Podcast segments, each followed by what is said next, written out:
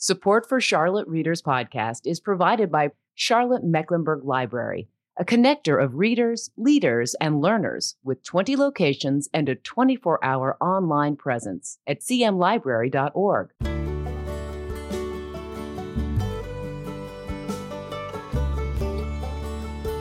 Hey, listeners, welcome to this fall 2021 edition of Charlotte Readers Podcast, where authors give voice to the written words, part of the Queen City Podcast Network and the Authors on the Air Global Radio Network. In this episode 264, we visit with Michael Almond, author of The Tannery, a true story of racial injustice in 1900 in Wilkes County, North Carolina.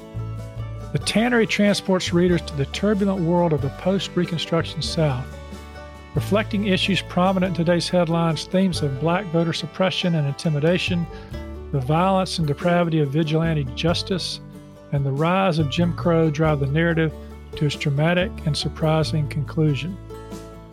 Frye Gaillard, civil rights historian, author of A Hard Rain America in the 1960s, says this about the book Riveting.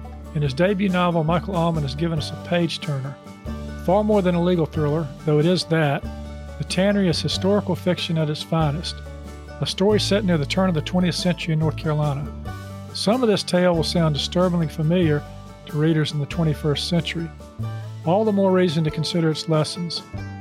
History can come alive in a great work of fiction. This is one of those. Before we jump into the uninterrupted interview today, I'd like to thank you for being here. We are grateful for your presence and uh, really appreciate your time joining us here on the podcast. I'm your host, Landis Wade. I'm a, a, recovering trial lawyer turned author turned podcaster of books and stories. And if you run out of things to do one day, you can check me out at uh, landiswade.com, find out more about uh, me and uh, my writing. Speaking of writing, shameless plug here by the other sponsor of this podcast, which happens to be me. Uh, I have a novel coming out uh, in the spring of 2022. It's called Deadly Declarations. You can find out more about that at landiswade.com. There's pre order information there uh, for ebook and soon uh, print book as well. It's, uh, it's a novel that uh, explores a 250 year old North Carolina mystery set in Charlotte, which, if solved, might change U.S. history. possibly the first great American government conspiracy. John Adams called it one of the greatest curiosities one of the deepest mysteries that ever occurred to him. And Thomas Jefferson called it spurious and an apocryphal gospel. I'm talking about the Mecklenburg Declaration of Independence, which is the heart of this novel, uh, but it's modern day, set in a uh, retirement community where the reality of getting older is a combination of fear, doubt, humor, and new life, and where these characters that uh, I've invented transport readers to the courtroom and then to the Virginia countryside to prove that age is just a number when searching for and finding the truth. Hope you'll check that out at landiswade.com. For everything related to the podcast, check out charlottereaderspodcast.com. We've got show notes on each episode uh, with images and links.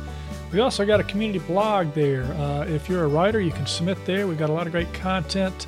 And speaking of great content, uh, we put out a book report every two weeks. It's free to sign up for, and uh, there's some free stuff you get when you sign up.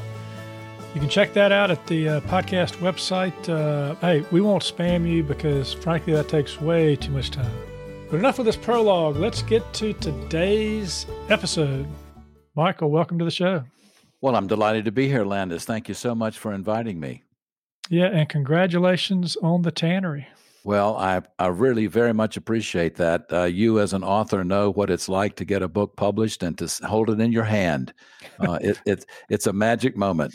It is a magic moment, and uh, we're going to be talking about that book today. Um, but but first, uh, let's talk a little bit about you and how you got into this book writing uh, thing here. Uh, like me, you're a recovering attorney, but you're not a trial. You weren't a trial lawyer. You're an international business lawyer. And for our listeners, you and I met uh, when we served on an arbitration panel last year, and we got to talking you know, when we had a break and uh, oh, you're an author, I'm an author, and we got into this this little thing. But uh, you were kind of raised in a small town, Michael, uh, Pilot Mountain, uh, in the Piedmont foothills of North Carolina. Uh, you went to, uh, I guess, Chapel Hill and Morehead Scholarship. You had a Fulbright scholar. You pretty much were a business guy for for many many years, and now you got a book. What gives? well, you know, I've asked myself that many times, Landis. Uh, how in the world does an international business lawyer and business consultant and arbitrator, how in the world uh, does a book about historical fiction in 1900 in North Carolina come out of my head? Um, and I trace it back to the fact that I'm a voracious reader. Uh, I generally get through between 50 or 60 books a year. Uh, and I've done that for many, many years. And, you know, somewhere along the line, I began to think, Landis, well, maybe, just maybe there's a book in me. Um, and so, you know, debut writers, or all writers, I suppose, are told to write what you know. And as you said, I grew up in a very small town, Pilot Mountain, North Carolina, Surry County, right next door to Wilkes. And during my teenage years, my grandfather and I used to make regular trips to Wilkes County and to North Wilkesboro to deliver uh, merchandise that he was uh, placing in various outlets over there. And every time we passed on 268 going into town, I could see that that tall smokestack uh, uh, pointing up from the old tannery. And I got fascinated with that. And I said, What in the world was that? And why is the whole place in such a ruin? Uh, that's because the tannery was destroyed uh, in 1940, and the, the the inspiration for the book and for the title of the book is the C.C. Smoot and Sons Tannery, which was the largest leather tannery in the southeast during its years of operation from 1897 until the 1940 flood. Um, and if you combine that with the rich and compelling history uh, of Wilkes County, I began to think, well, maybe I could build a story around that. I mean, if you've got a county, for example, that has Daniel Boone, uh, Colonel Cleveland, and the Overmountain Men, Eng and Chang Bunker, the original Siamese twins who settled in uh, Wilkes County, and somehow, awkwardly, no doubt, managed to sire 21 children between them after they married twin sisters from Surry County. Uh, if you can't make a story out of that, then uh, then you don't have much imagination. So uh, that's that's basically how I got started. Yeah, that's great. So, um, you know, when when, when authors, uh, whether they've written one book or whether it's their debut novel, uh, the first question they have to uh, ask themselves is, uh, you know, what am I going to write about? You know, the, the the what if for the story. So, talk a little bit, Mike, about how you fell into the what if for this story, uh, enough to make you want to research it for years and then and then write it. Well, you know, you're right, Landis. I have, for most of my career, been an international business lawyer. But as part of that, I also did quite a bit of litigation at the beginning of my practice. And as you well know, I, uh, I'm still involved in arbitration cases and trying cases in front of an arbitration panel. Um, so, again, getting back to write what you know, I thought, well, maybe lawyers write about things like murders and crimes and trial scenes and things like that. so, uh, at the, I certainly wanted to write um, an entertaining, compelling story. Uh, and that was the main driver for me that that something that would entertain people that would have surprises in it twists and turns all the way to the end um, but at the end of the day i also as i got into the research and we can talk about that process but as I got into the research about turn of the century politics, social and racial conditions in North Carolina, um, I thought I knew something about that. I like Southern history, but I was um, I realized that we need to take a little bit deeper dive into some of the more shameful personalities and events that characterized uh, racial conditions, particularly in North Carolina and throughout the South at the beginning of the 20th century.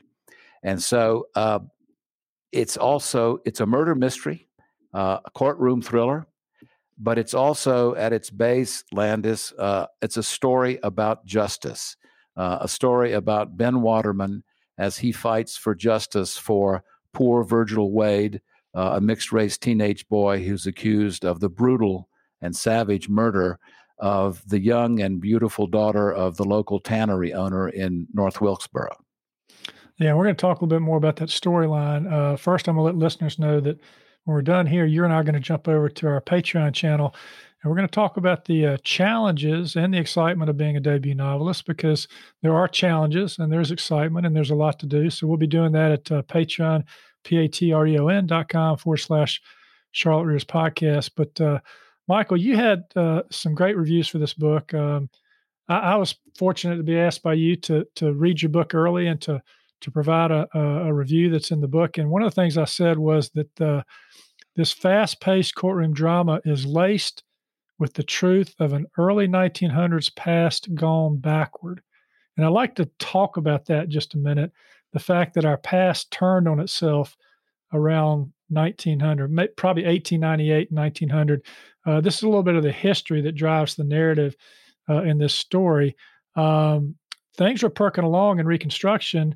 Uh, you know, uh, African Americans were uh, starting to get the right to vote. They they elected a Republican governor, and then suddenly the Democrats weren't happy with where things were going. Let's talk about what's happening at the turn of the century because that's integral to your book here. Well, you have to go back um, to the Civil War, of course, which changed everything in the South. Uh, and after the uh, Civil War was over, the South was completely devastated economically. Uh, and um, it, it, was just, you, you, the South was basically prostrate. Um, and in, in that time, um, all of a sudden, out of a population of about a million people, 330,000 or more black people all of a sudden found themselves legally free, but totally on their own. Uh, and it wasn't really clear what what um, what their future prospects could be. Uh, well, along came the Reconstruction Amendments, 1865 to 1870, which, as you said, granted blacks full citizenship and civil rights. It abolished slavery and it gave black people the right to vote. And boy, did they vote. Uh, turnout uh, r- routinely approached 90% in North Carolina. Uh, and all across the South, uh, more than 2,000 blacks were elected. Black men were voting only men, of course, but uh, around 2,000 or more blacks were elected to local and state offices, uh, and almost 200 of them were elected to federal offices.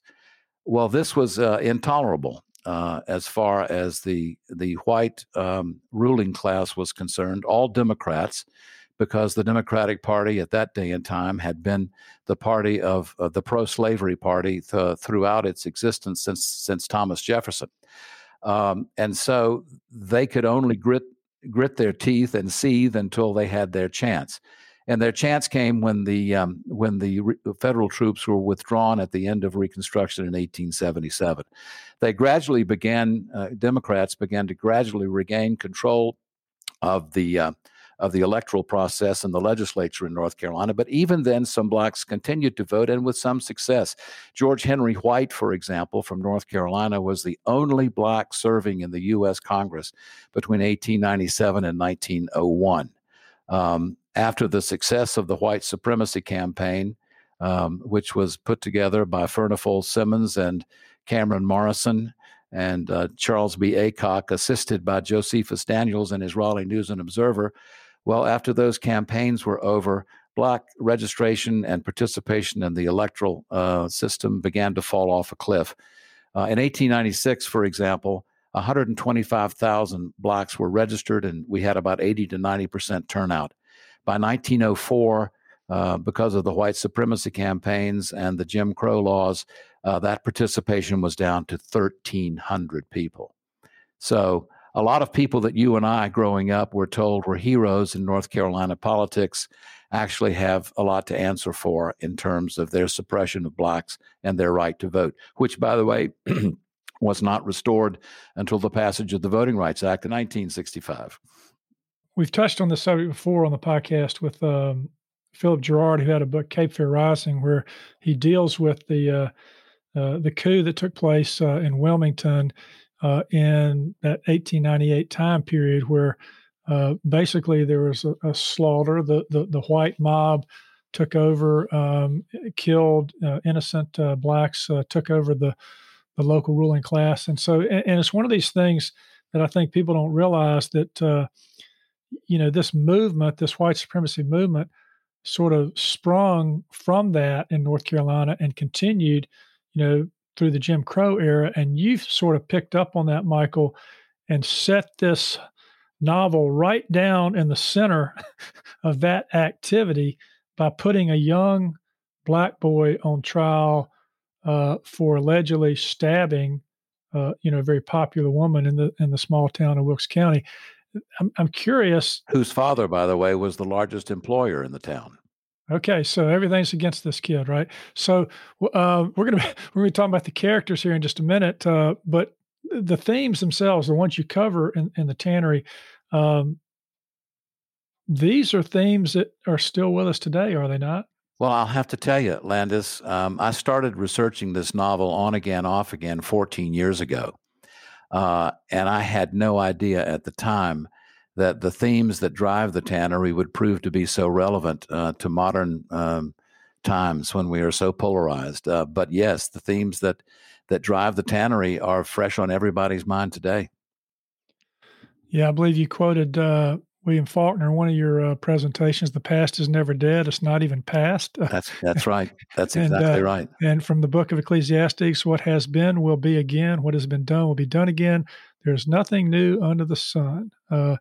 And, and, you know that's the thing about uh, you know you encourage people to read, you encourage people to study the past, but it's amazing. I mean, we we kind of jokingly use that you know reference. Well, the history will repeat itself, but so often it, it does, and it's really uh, we're sort of in a divisive environment uh, these days um, where nobody can be right and everybody's wrong. Uh, and angry. And angry and angry. But so so that is sort of boiling in the in the background. Um, and so there's guilty until proven innocent pretty much at this time period, right? Well, if you if you can place yourself back in that day and time, you have a situation where a young black boy is accused of murdering this young woman and uh, his skinning knife uh, with his carved initials on it uh, is plunged deep in her chest. And so, as, the, as far as the local prosecutor, and he also it's, it's, also evident that he beat her before uh, before the the knife attack. Uh, and so, in those days and times, if you have a situation where a, a, a black boy is accused of that kind of crime, uh, the odds are very, very much stacked against him. But um, as as the book explains, local lawyer Ben Waterman, um, who's a friend of the governor's, uh, who's also from Wilkes in the book, he's not so sure. The, prosecutor thinks it's an open and shut case, and why wouldn't he? He's got all this evidence. But but Ben Waterman and his friend Roscoe Elwood McGee, who runs the local newspaper, they began to investigate at the instigation of the governor, and they began to uncover some evidence um, that doesn't exactly fit the prosecutor's case. In fact, it points in an entirely different direction. And so once that is done, and once Ben begins to undertake the defense of Virgil Wade, uh, the, the young black boy, um, we're off to the races. Yeah, we're going to talk uh, uh, with, with, the time we have today about separating fact from fiction. Before we do that, we've got uh, we've got a read here. We do this on Charlotte's podcast where we where authors give voice to the written words. Uh, you, have picked a little scene uh, in the book uh, that's it's a courtroom scene, which is great. But let's set it up. Let's let's tell our listeners where we are in the book before we uh, or get into this. Well, Virgil Wade is captured and he's put into the Wilkes County Jail, and the local boys are not too um, are not too happy about that. They want justice and they want it now, and that means getting a hold of Virgil Wade and uh, lynching him. Uh, the scene that you're talking about in the book uh, refers to an attack on the jail by the Red Shirts, who were the successors to the Ku Klux Klan. Um, and the, they want Virgil Wade. They plan a burning cross outside the jail, throw a, a burning torch inside the jail, and they want the boy brought out. Well, disaster is narrowly averted, uh, and Virgil is safe, but the governor has had enough at this point. He doesn't want another Wilmington in his own hometown. So the governor activates the militia in North Carolina and moves the boy to Raleigh for safekeeping at Central Prison until his trial can be conducted. Well, Tolliver, the um, the prosecutor, doesn't like that a bit, and so he he uh, files a motion in court in Wilkes County to have the boy sent back for trial, and Ben Waterman fights against that. Um, Sheriff Poindexter is on the stand, and Ben Waterman has some questions for him. All right. Anytime you're ready, take it away. Ben looked down at his notes, then asked, You testified that the attack on the jail was just some boys raising a little Cain, right? That's what I said, Poindexter nodded. A whole lot of nothing, really. I see, uh, said Ben, taking a step toward the witness box. So tell me, Sheriff, who is Rufus? Rufus? said Poindexter, pulling a face. Why, Rufus is just a dog, a Plott hound, belonged to Crip. We used him and some other dogs to, you know, find the Schumann girl down by the river. Belonged, you say? Past tense? What happened to Rufus, Sheriff? Before Poindexter could answer, Ben continued, his voice rising, his raised finger cutting through the air. Isn't it true that Luther Wade, the leader of that gang of thugs, just raising a little Cain, as you put it? Isn't it true that Luther Wade coldly took out his pistol and mercilessly, merciless, mercilessly shot Crip Goins' dog dead right there in front of the jailhouse? Shot Rufus dead in the doornail? An uneasy murmur moved through the courtroom. This was new information. Poindexter lowered his eyes, nodded. Looking up, he replied, Well, that's true. The head man did shoot the dog, but, and wouldn't it be fair to say, Sheriff Poindexter, that you know, you personally know some of those men, those hooded, cross burning cowards, maybe red shirt friends of Luther Wade, maybe the same men that were with Luther Wade at the jail when Tolliver made his public announcement the, earlier the same day. Tolliver started to object made eye contact with the judge, thought better of it. Poindexter shuffled his feet, squirmed in his chair. Well, maybe, he answered. Maybe I know some of them. And do you remember, Mr. Tolliver, having a conversation with Luther Wade right after his big show that Monday morning, right there on the steps of the jail, just hours before the attack? Tolliver shot to his feet. Objection, he shouted. I resent his insinuation, Your Honor. This is not proper cross examination. This must not be permitted. Overruled. Sit down, Mr. Tolliver. I'll decide what is permissible in my courtroom and what is not. You would be well to remember that. Now answer the sheriff. Answer the question, Sheriff. Poindexter was silent for a moment. Then he blew out a breath. Yes, yes, he repeated solemnly. I saw them talking. Judge Transu frowned, shot a look in Tolliver's direction. Thank you, Sheriff. Ben then moved on. So let's assume the judge grants Mr. Tolliver's motion and the Wade boy is returned to your jail. It's just you and Mr. Goins there, right? To guard the boy, keep him safe, 24 hours a day, seven days a week? Well, uh, that's right. But, and, Ben interrupted, talking faster now, in the flow. Let's suppose the Klan comes back for the boy with even more men this time. Are you telling this court that you are prepared to use force to protect him? That you can protect him? That you will, without hesitation, take your Winchester rifle and open fire on the Klansmen, some of whom may be sitting in this very courtroom? Some of your friends, your neighbors, trade their lives for Virgil Wade's? Poindexter sat silent, his jaw working. Ben turned, faced the spectators. Take a look out there, Sheriff. They're all right here, right in front of you, all good citizens of Wilkes. Tell me, Sheriff, point them out to me. Call their names. You said you know them. Tell me which of these men you would shoot first and how many, just to save the life of a poor colored boy. An uneasy rumbling filled the courtroom as spectators looked nervously left and right, fixed their eyes on the sheriff, waiting for his answer. Poindexter gazed into the crowd before him, turned to Tolliver with a helpless look. Then he looked to the judge, but there was no relief to be had there. Shaking his head, his jaw firmly set, his shoulders slumped, Poindexter slowly rose, stepped out of the witness box, and started back to his seat at the prosecution table.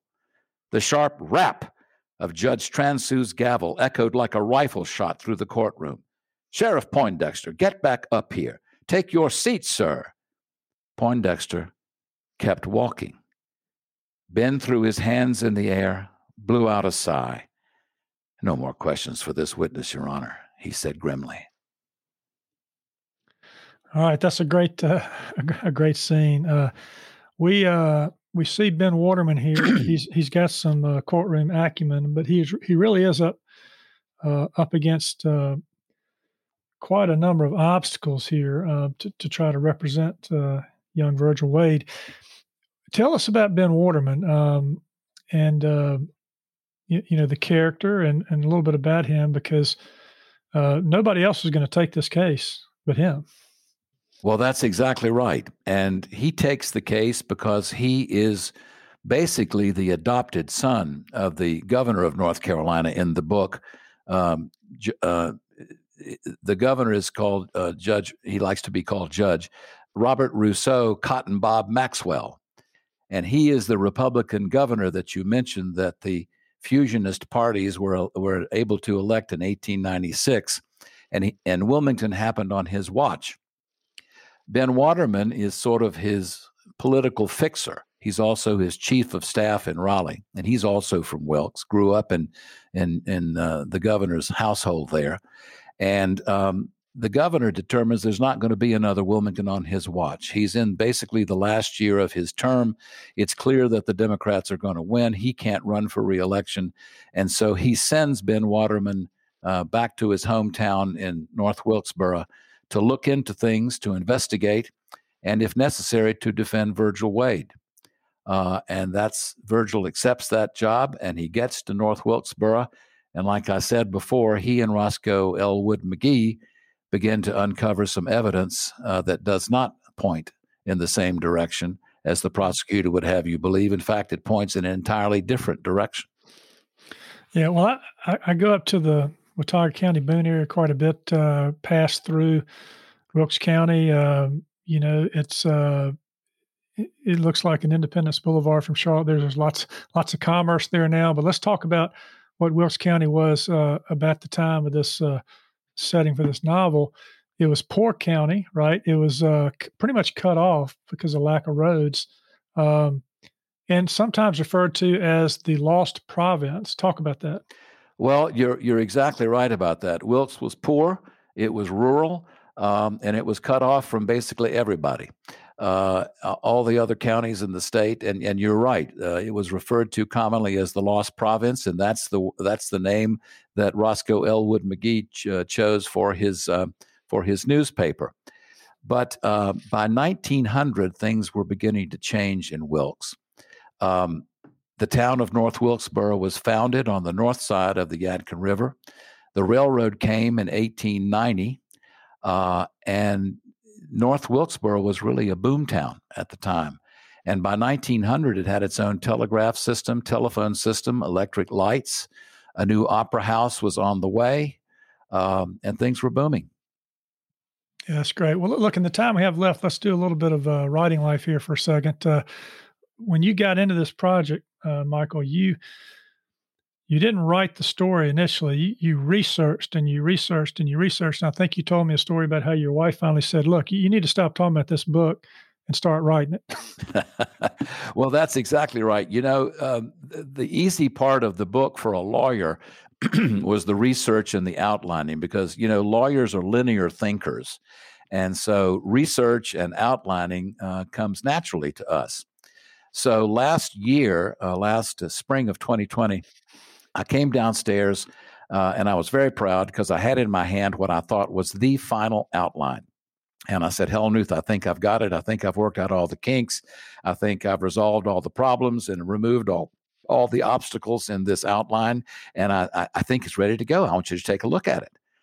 Well, um, those of you who know my Helen, uh, my wife Helen Ruth, um, will not be surprised that she turned to me, put her hands on her hips, and said, "Listen, Almond, you need to know something all of your friends and I, we are sick and tired of hearing about your research, your outline, uh, what you're going to do with this book. You got no excuse now.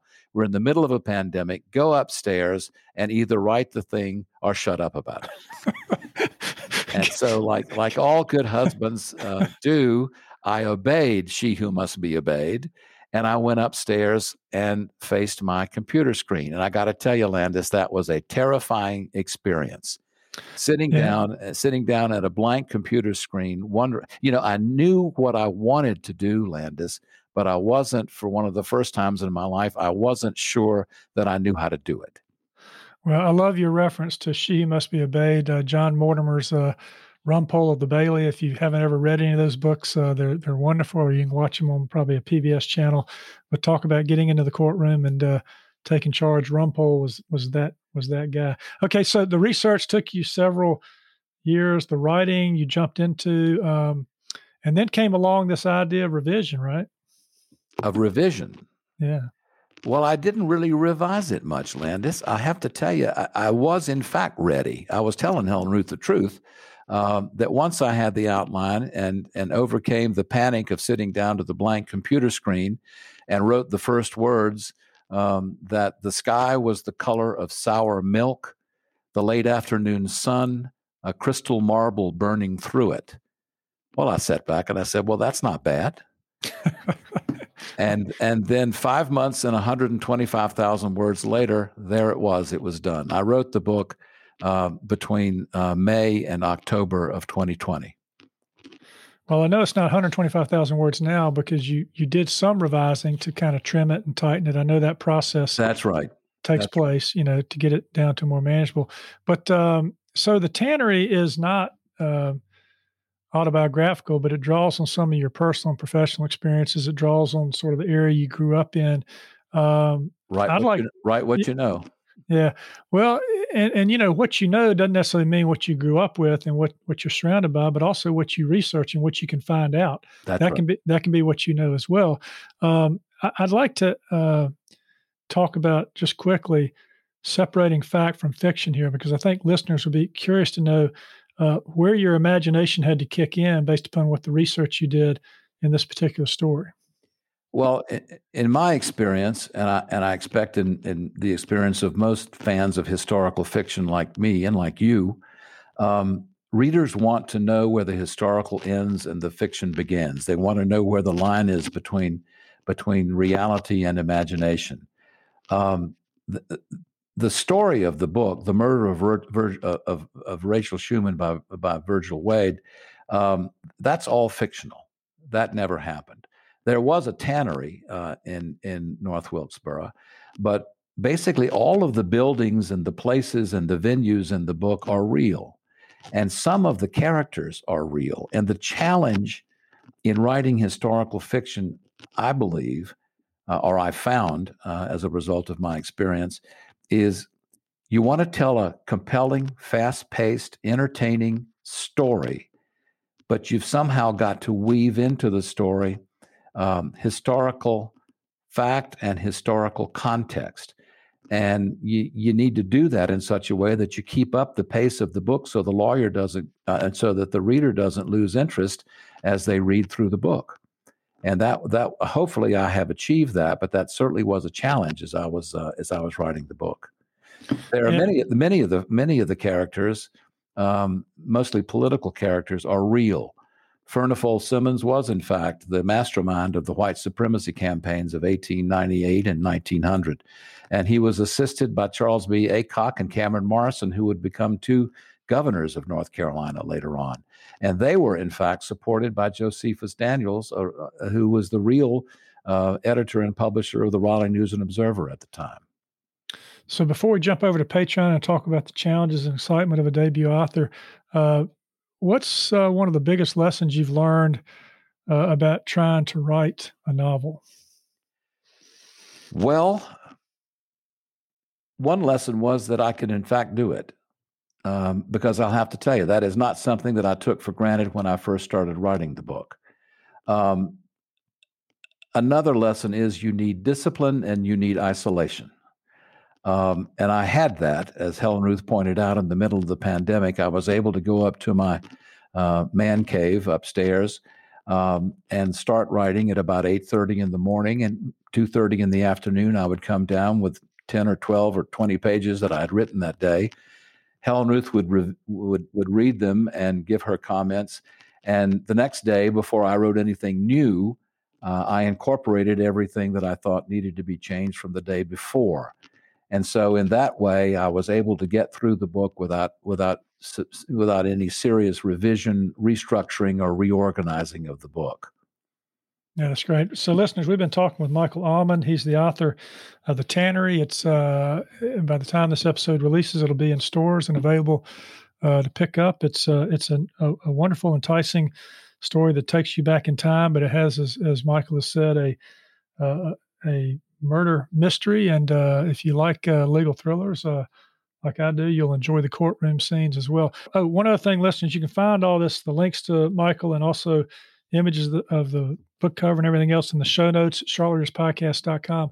Michael, it's been great having you on Charlotte Readers Podcast. And it's been a pleasure being, being here, Landis. Thank you very much.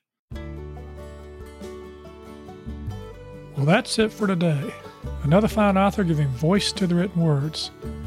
You can subscribe to this podcast for free at Apple Podcast, Stitcher, Spotify, iHeartRadio, and most any podcast platform you like to listen to your podcast on. If you like what we're doing, please consider leaving a short written review on Apple Podcasts or the podcast platform of your choice, because when you do, our authors' voices travel much farther and wider in podcast land. And if you're inclined to help us help authors give voice to the written words, and you'd like some member only content cultivated by our authors and me as our thanks, please consider becoming a member supporter. You can find out how to become a member supporter and more about today's show and all previous episodes at charlottereaderspodcast.com. Thank you for listening. We really appreciate it. I'm Landis Wade for Charlotte Readers Podcast. Charlotte Readers Podcast is a member of the Queen City Podcast Network, powered by OrthoCarolina. For more information, go to queencitypodcastnetwork.com.